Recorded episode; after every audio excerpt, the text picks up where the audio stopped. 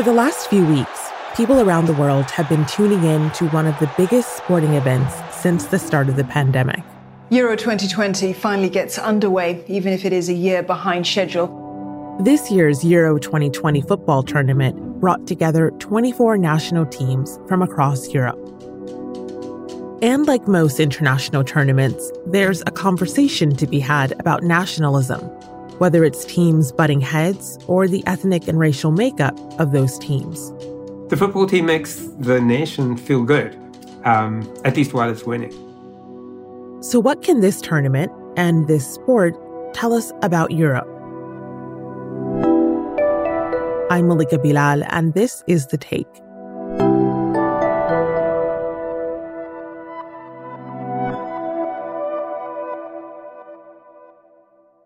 When the subject of soccer, or football as we'll call it throughout this episode, comes up, the Take team turns to one of our colleagues who has an academic knowledge of the sport.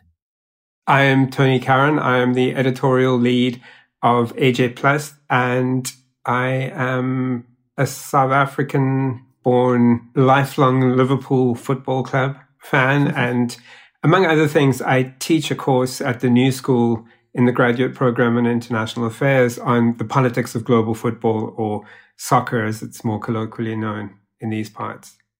Tony also co hosted an Al Jazeera podcast himself a while back called The Game of Our Lives. It's about understanding the world through its most popular pastime. To understand football fans, you have to understand that it's always more than just a game.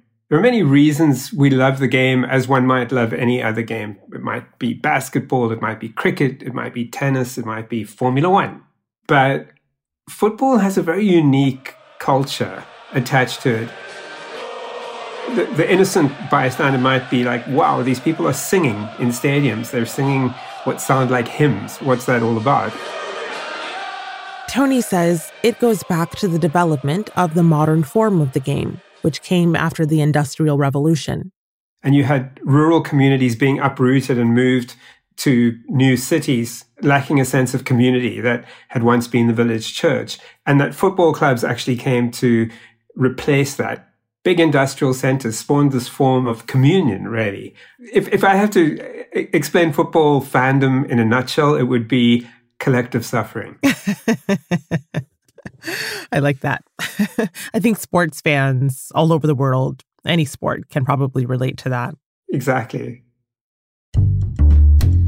We're speaking today ahead of the Euro 2020 semifinals. The tournament is still being called Euro 2020, even though it was delayed by a year because of the pandemic.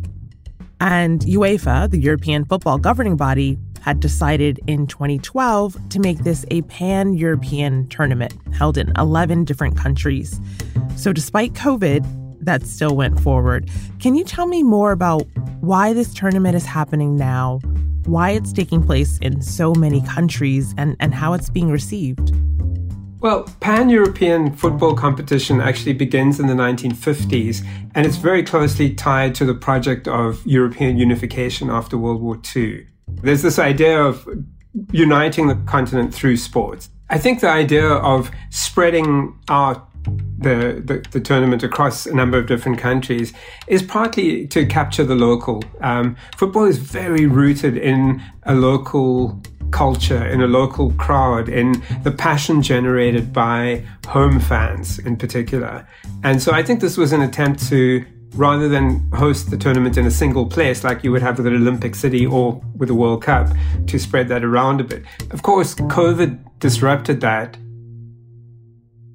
The tournament is still cross continental, with matches taking place in cities as spread out as Seville and St. Petersburg. But it's controversial Scientists are warning that the Euros have already led to a rise in infections. Germany's interior minister called UEFA's decision to allow big crowds utterly irresponsible. When you say, why is this tournament happening now? I think a lot of us and a lot of the players asked the same question in a very bitter way after Christian Eriksen, the Danish player, suffered a cardiac arrest in, in Denmark's first game on the field. His teammates formed a human shield around him as he was given CPR on the pitch for several minutes before being taken away on a stretcher. Christian Eriksen is said to be in a stable and good condition in hospital. And that was just a reminder that after almost two back to back seasons because of COVID, the players are mentally and physically exhausted. And it really did seem to be a case of greed, essentially, that there's money to be made of selling the TV rights of this tournament. And so it goes ahead no matter what the risk to the players, the risk to the fans, etc. It's one of those things that also captures the essence of what I was saying earlier about the communion of football. I often make the comparison with the Catholic Church. Many people among the Catholic faithful know that the church is historically corrupt and has been very oppressive over centuries to many, many peoples. So there's a real sort of shadow over the church as an institution. But that doesn't change the faith of the people who fill the pews on Sundays. There's the faith and ritual and there's the hierarchy. And I think in football, there's a similar bifurcation. We know that FIFA is corrupt. We know that UEFA is corrupt, self-serving, greedy, etc. But when the game kicks off, we're in the pews. Yeah. It's a great way to put it.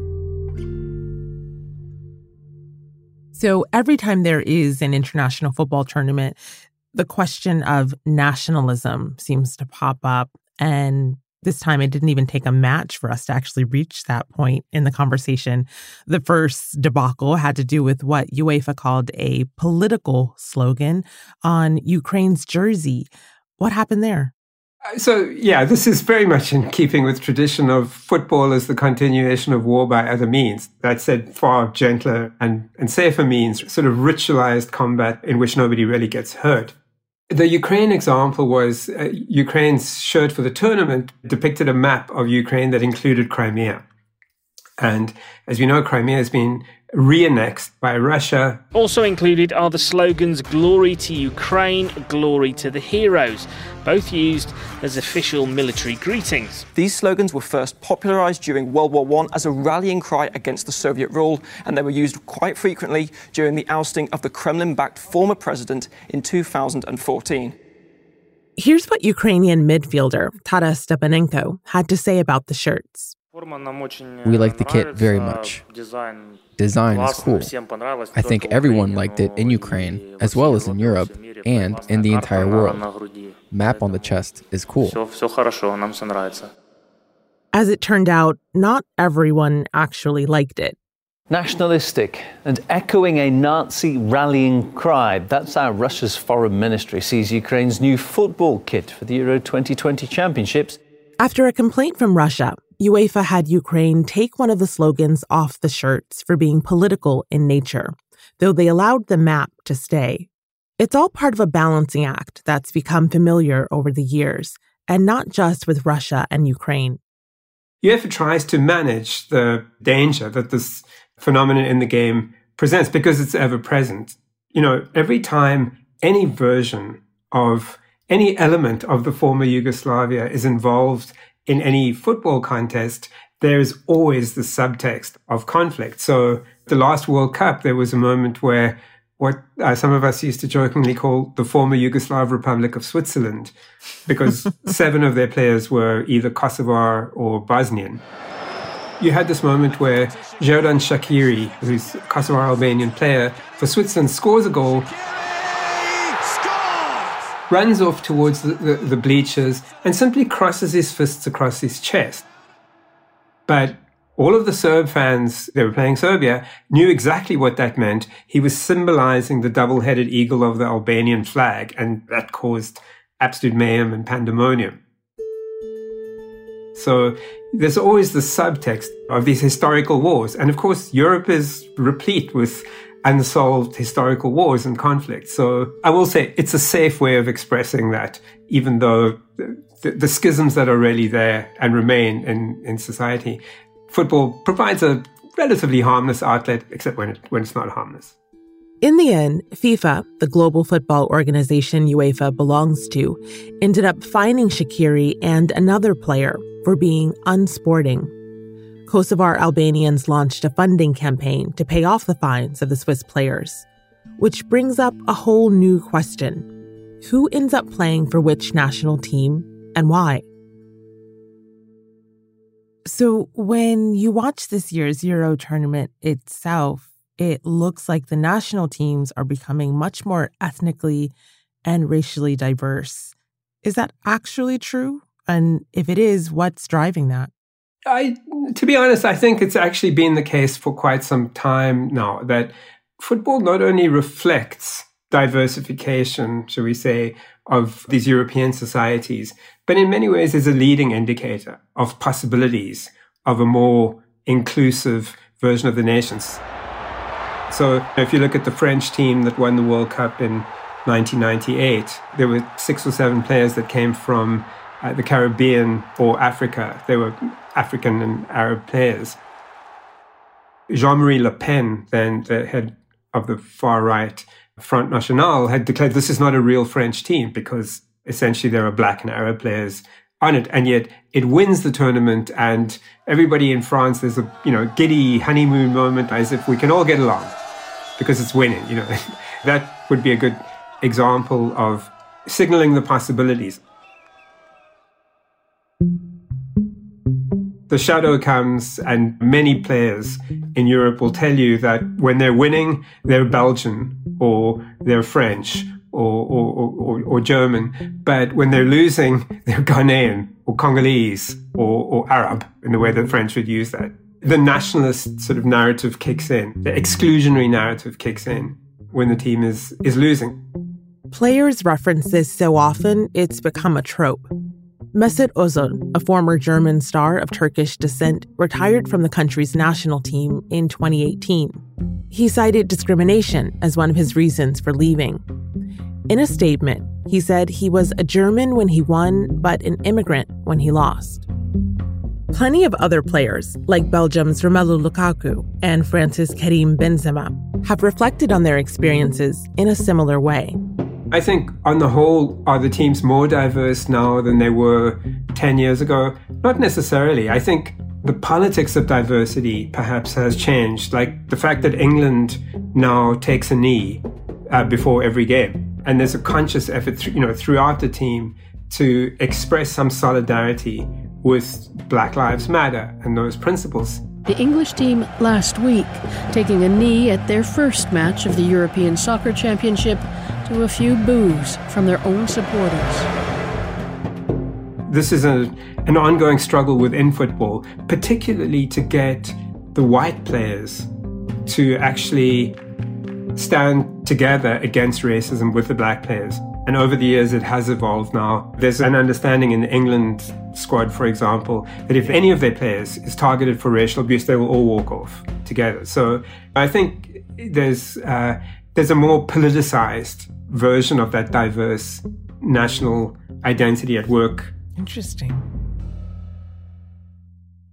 You mentioned exclusionary tactics that some players sometimes face. Is that coming from the fans? Is that coming from sports media? Where would those narratives come from? Excellent question. So I think historically, you know, in the way that football encourages uh, a more bellicose nationalism in a way, or at least a performance of bellicosity. You will see that there's typically in many of the, the European nations a very right wing nationalist strain among the fans. So, you know, for years you would have these England fans, every time they played Germany, they sing uh, Two World Wars and One World Cup to the, the tune of the Camp Camptown Ladies. I mean, it's kind of preposterous, really. But they're reenacting World War II in, in their minds, except they usually lose, which is, makes it a little more ironic. um, you know, Englishness is a very strange and kind of narrow identity. That narrative of exclusion Tony mentioned also gets an assist from the media. And Tony said one player in this tournament has really been at the center of English headlines. Particularly in, in the case of England, right now, you see Raheem Sterling, who was born in Jamaica and he's England's star player. Today, the Sun, the Murdoch tabloids are loving Raheem Sterling. But a couple of years ago, they were hating on Raheem Sterling like unbelievable level of abuse. Sterling's been on the receiving end of this for years, but there are a few incidents that have stuck in the collective memory. One is about the coverage British media devoted to a house he bought for his mother. They say it was blinging and called him obscene Raheem. There's been quite a bit of conversation over his depiction in the media. The allegation that the media are racist to yeah. Raheem Sterling and other black players, I find that hard to to agree with. The way forward is to accept that words matter.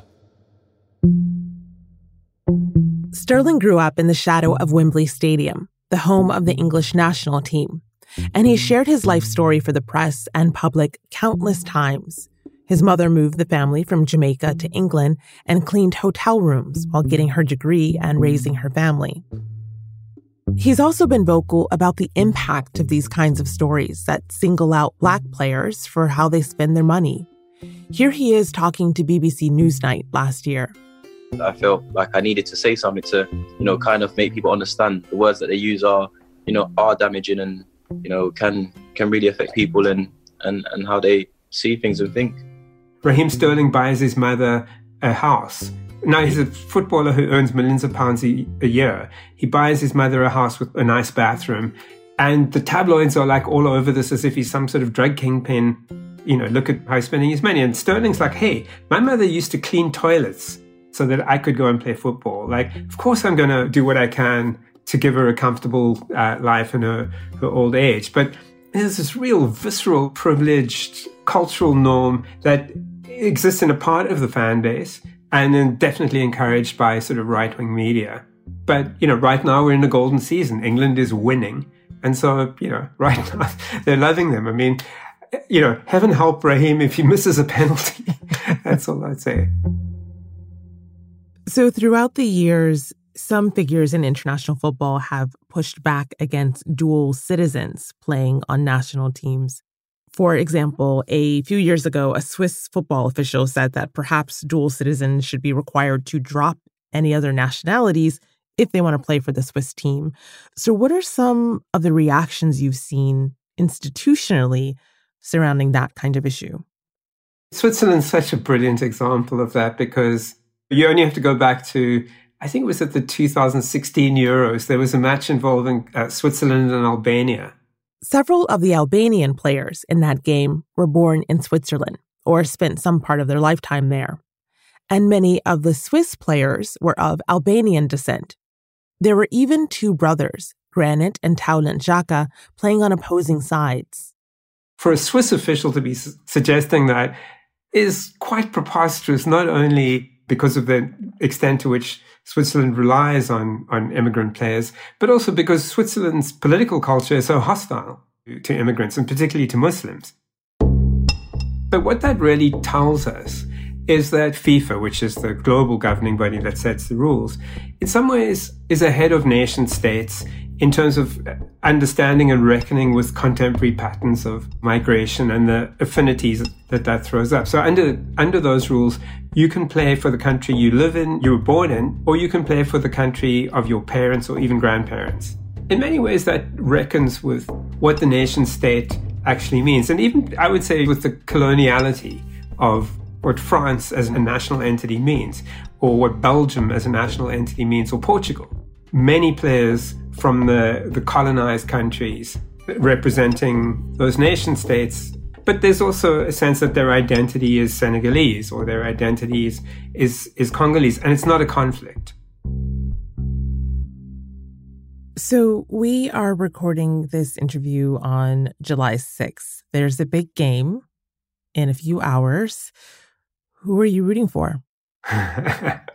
It's a tough one. So Italy didn't qualify for the last World Cup, which is almost unthinkable. They had to kind of rebuild. They used to be very, very tough, very rough, very physical. And now they play this lovely, very quick attacking football. They're young, they're fresh, they're not a team of stars. They're hard not to, in this particular encounter with Spain, not to love. I would love to see this particular Italy team go all the way. And that's what happened. Right after I spoke with Tony, Italy and Spain played in a match that ended in penalty kicks. The Italian player, Jorginho, was the last to take his shot. He's Brazilian born and qualifies for Italy's team thanks to his Italian grandfather. And he sent a beautiful, decisive ball into the net, sealing Italy's place in Sunday's final. Italy are in the Euro 2020 final, sent there by a boy from Brazil.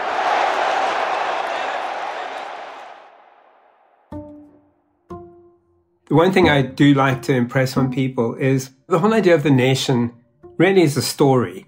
The state is a material thing. It exists. It's real. You come to a border. There's a guy with a gun and a uniform who says, where's your passport or whatever. You, you can't mistake the existence of the state. But the idea of the nation, which is used to legitimize the state, really is an idea. It's a manufactured sense of we're all in this, in this together. And it's a point that the great historian Eric Hobsbawm once made that the, as he put it, nowhere is the imagined community of millions more real than in the form of 11 named players on a football field. And I think you really see that in, in Europe, both the perils sometimes, but also the possibilities that that invites for a more inclusive sense of who and what the nation is and could be. And that's the take. This episode was produced by Negin Owliaei, with Priyanka Tilve, Alexandra Locke, Tina Kispe, Nay Alvarez, Amy Walters, and me, Malika Bilal. Tom Fenton is our story editor. Alex Roldan is our sound designer. Aya El is our engagement producer, and Stacey Samuel is our executive producer. We'll be back.